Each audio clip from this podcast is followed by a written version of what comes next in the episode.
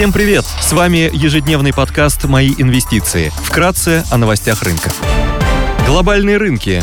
Внешний фон умеренно негативный. Фьючерсы на S&P 500 торгуются в минусе на 0,5%. Евросток теряет 0,1%. Компании Apple, Amazon и Alphabet отчитались хуже ожиданий после закрытия рынка. Результаты технологических гигантов показали, что экономический спад снижает спрос на электронику, электронную коммерцию, облачные вычисления и цифровую рекламу. Шанхай Композит в минусе на 1,3%, гонконгский Hang Seng теряет 1,5%. Баррель нефти марки Brent стоит $81.90, золото торгуется по $1915 за унцию, доходность по десятилетним гособлигациям США составляет 3,38%. Сегодня в США будут опубликованы данные по безработице, в Штатах также выйдут данные по среднему уровню заработной платы. В США, еврозоне, Германии и России выйдет индекс деловой активности в сфере услуг. Корпоративные новости. Среди крупных иностранных эмитентов отчитывается Sanofi. Идея дня. На рынке облигаций привлекательное соотношение риска и доходности предлагает выпуск Черкизово B1R5 с погашением в 2025 году, рейтингом А+ от рейтингового агентства АКРА и квартальным купоном на уровне 9,95% годовых.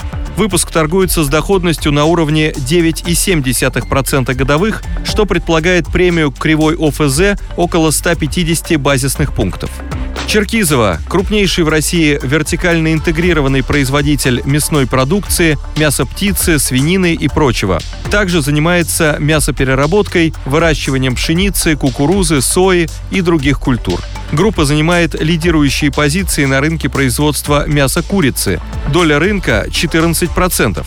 Второе место среди производителей индейки, доля рынка 13%. Четвертое место на рынке переработки мяса, доля рынка 6%. И восьмое место по производству свинины с долей рынка 5%.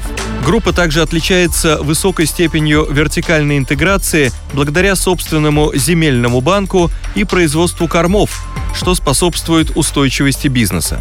По итогам первого полугодия 2022 года выручка группы выросла на 20% год к году до 89 миллиардов рублей.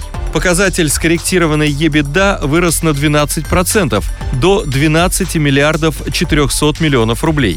Выручка показала рост во всех сегментах бизнеса, рентабельность по показателю скорректированной EBITDA снизилась на 1% и составила 14% по итогам первого полугодия.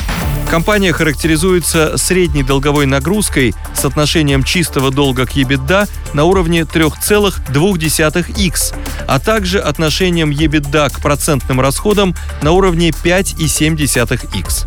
При этом более половины кредитного портфеля, около 56%, составляют субсидируемые кредиты по ставке, не превышающей 5% годовых. Также компания обладает неиспользованными кредитными линиями в размере 157 миллиардов рублей. Спасибо, что слушали нас. Напоминаем, что все вышесказанное не является индивидуальной инвестиционной рекомендацией.